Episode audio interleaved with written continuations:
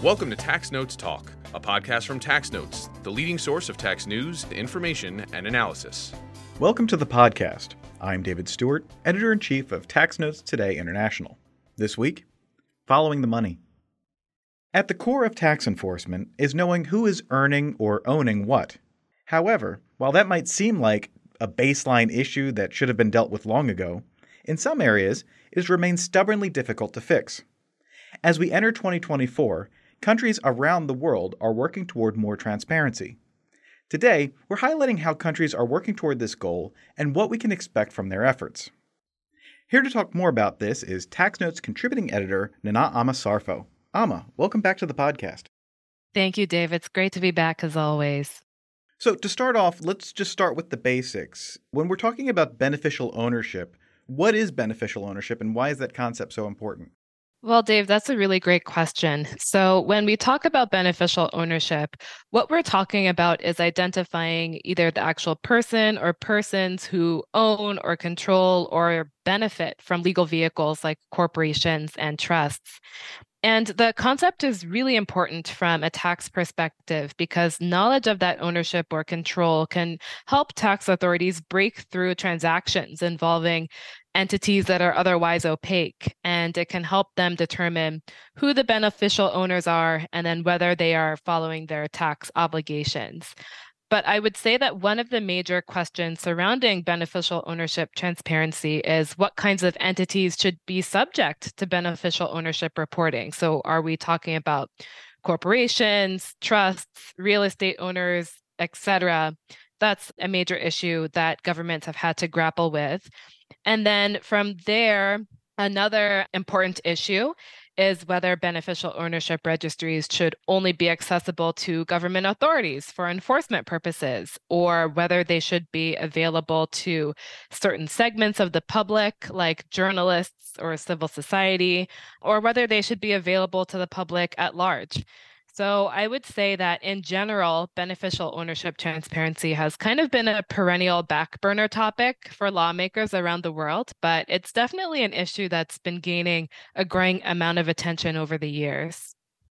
You mentioned the idea of, of these being public. What is the argument for making these public as opposed to just something that tax authorities have access to?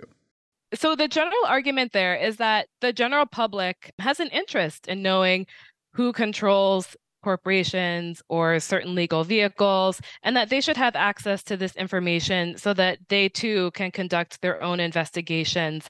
And also the idea is that if this information is out there in the public domain, individuals will be less likely to engage in some sorts of tax evasion or illicit activity. Okay, now turning to a, an example of, of this sort of thing that we're talking about, could you tell us about Canada's Public Beneficial Ownership Registry? Yes. So Canada just launched the Public Beneficial Ownership Registry, and that system compiles the names and addresses of persons who have significant control over corporations that are federally registered within Canada. So overall, it's definitely a significant move in the sense that it's the country's first public national beneficial ownership registry. But that being said, it's way too early to assess the impact because most of Canada's corporations are incorporated at the provincial or territorial level rather than the federal level. So about fifteen percent of Canadian corporations are federally incorporated. But all of that said, it's definitely a significant move that then could perhaps create some movement on the provincial or territorial level in terms of perhaps the creation of some public registers in those domains. Support for this podcast is provided by the University of California, Irvine School of Law Graduate Tax Program. This preeminent and innovative program prepares students to practice tax law at the highest level in the U S and abroad. Featuring a low student-to-faculty ratio, cutting-edge technology instruction, and dedicated career support, U C I's Graduate Tax Program helps prepare students for a future in tax law. Program graduates are placed in top tax-related industries, practicing law in many major U S cities. Applications are open now. For more information and to apply to this highly selective program, visit law dot u c i dot e d u slash grad tax. That's law. tax dot u c i dot e d u slash grad tax. Now, turning to the U K, could you tell us about the U K's Economic Crime Transparency and Enforcement Act? Yes. So over the past few years, U K lawmakers have really tried to crack down on fraud and other sorts of economic crime. It's been stated in legislative documents that fraud is the most common economic crime within the U K. And so we've seen some pretty significant legislation addressing this. And one of those measures happens to be the Economic Crime uh, Transparency and Enforcement Act, as you had mentioned. And that is important because it created a beneficial ownership register that applies to U K real estate that's owned by offshore companies. And for those who are wondering why U K lawmakers chose to do this in the first place, the answer is that the U K has had a reputation for being a place where non-U K residents can stash their illicit money, often by buying property. So U K lawmakers wanted to get a handle on this and get more um, insight into who is buying property within the U K and track that ownership. Now, I understand that real estate ownership is a significant issue beyond the U K, that also the O E C D and the Financial Action Task Force are also looking at the issue? Yes. So both organizations are very concerned about the relationship between cross-border ownership of real estate and then money laundering. So one of the primary issues is that there is not a ton of transparency in this area, and it's also an issue that governments have flagged. So, for example, in twenty twenty-two, the F A T F evaluated real estate transparency within thirty-two of its member countries. And of those thirty-two countries, nearly seventy percent said that the real estate sector poses significant money laundering risks. And then coupled with that, we're seeing that cross-border ownership of real estate is increasing. So in France, the proportion of French real estate owned by non-residents increased fifty percent between two thousand eleven and two thousand nineteen, according to an O E C D report. I assume in this area, we're talking about significant amounts of money at stake. So what's being done? What can be done to get the information on these real estate transactions? Well, tax authorities already have some tools within their bilateral and regional tax treaties. So some of these treaties allow for the automatic exchange of real estate information. But that being said, not a lot of countries are using their treaties in this way, at least not within O E C D countries. There, we're seeing that O E C D countries are engaging in either spontaneous or automatic exchanges of income from real estate in under thirty percent of their bilateral treaties. And then automatic exchanges on real estate ownership and transactions are taking place in under less than five percent of their exchange relationships. And then there's also the O E C D's Common Reporting Standard, which the O E C D itself has noted that it's a system that can indirectly help tax authorities kind of piece together information about foreign real estate ownership or transactions. And then the European Union also has a framework for the automatic exchange of information on real estate. And under that framework, most E U countries automatically exchange real estate information on quote unquote as available basis. Support for this podcast is provided by the Tax Attorney Recruiting Event. Are you looking to hire talented tax attorneys for your practice? Look no further than the Tax Attorney Recruiting Event, or TARE, one of the largest tax attorney recruiting events in the country, which will be held virtually on Thursday, February twenty-second, twenty twenty-four. This event will bring more than one hundred fifty graduate students from top-ranked tax L L M programs at the University of California Irvine School of Law, Boston University School of Law, the University of Florida Levin College of Law, and Northwestern Pritzker School of Law, allowing them to interview for positions with tax employers. Through TARE, employers will have the opportunity to pre-screen applications and select candidates with whom they wish to interview. Employers who wish to participate in TARE should visit the dash tare dot com. That's the dash tare dot com.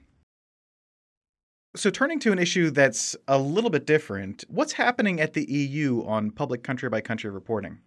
Absolutely. So the E U has a directive, public country by country reporting directive. And under that uh, legislation, multinationals with over seven hundred fifty million euros in annual revenue that are active in more than one E U country will have to begin publishing information about the amount of tax that they're paying in each E U member state for financial years starting on or after June twenty-second, so just within a few months. And it's a really striking sea change within the E U. Countries are already in the process of implementing public country-by-country reporting, but it hasn't been without some controversy. So we know that in the summer, a letter issued by the European Commission to individual European Union states was leaked. And that letter had actually advised member states to refrain from what they called unjustified gold plating.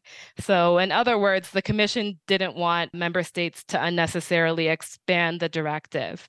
But as the directive is written, the multinationals that meet that seven hundred fifty million revenue threshold will have to disclose the nature of their activities, the number of their full-time employees, their profits or losses before income tax, their amount of accumulated and paid income tax, and their accumulated earnings. And then all of that data will be published on the internet, and it'll be available using a common template and a machine uh, readable format.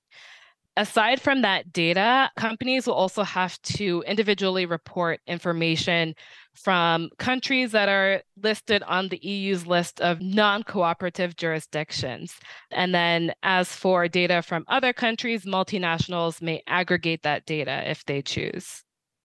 Turning to the area that's about as far away from the E U as possible, uh, what is Australia doing on country-by-country reporting? So in April twenty twenty-three, Australia released a draft public country-by-country reporting legislation, and that also attracted quite a bit of attention for a few reasons. So first of all, Australia's directive has a lower threshold than the E U one. So Australian lawmakers are envisioning that this provision would apply to companies with at least one billion Australian dollars in annual global income. So if we convert that, that's a little over six hundred ten million euros. And then another thing is that it's broader than the E U directive. So it would require companies to report things like their effective tax rates, their revenue from unrelated parties, so third parties. They would also have to list their tangible and intangible assets that are held at the end of the income year, and then also the book value of those assets. So when Australia released this draft legislation, some stakeholders said that it was way too broad, and the government heard that feedback, and it said that it would continue to consult with stakeholders on what the measure should look like and how broad those disclosures should be. So we should expect some more information about that within the coming months. Now, are there any ongoing transparency efforts here in the U S?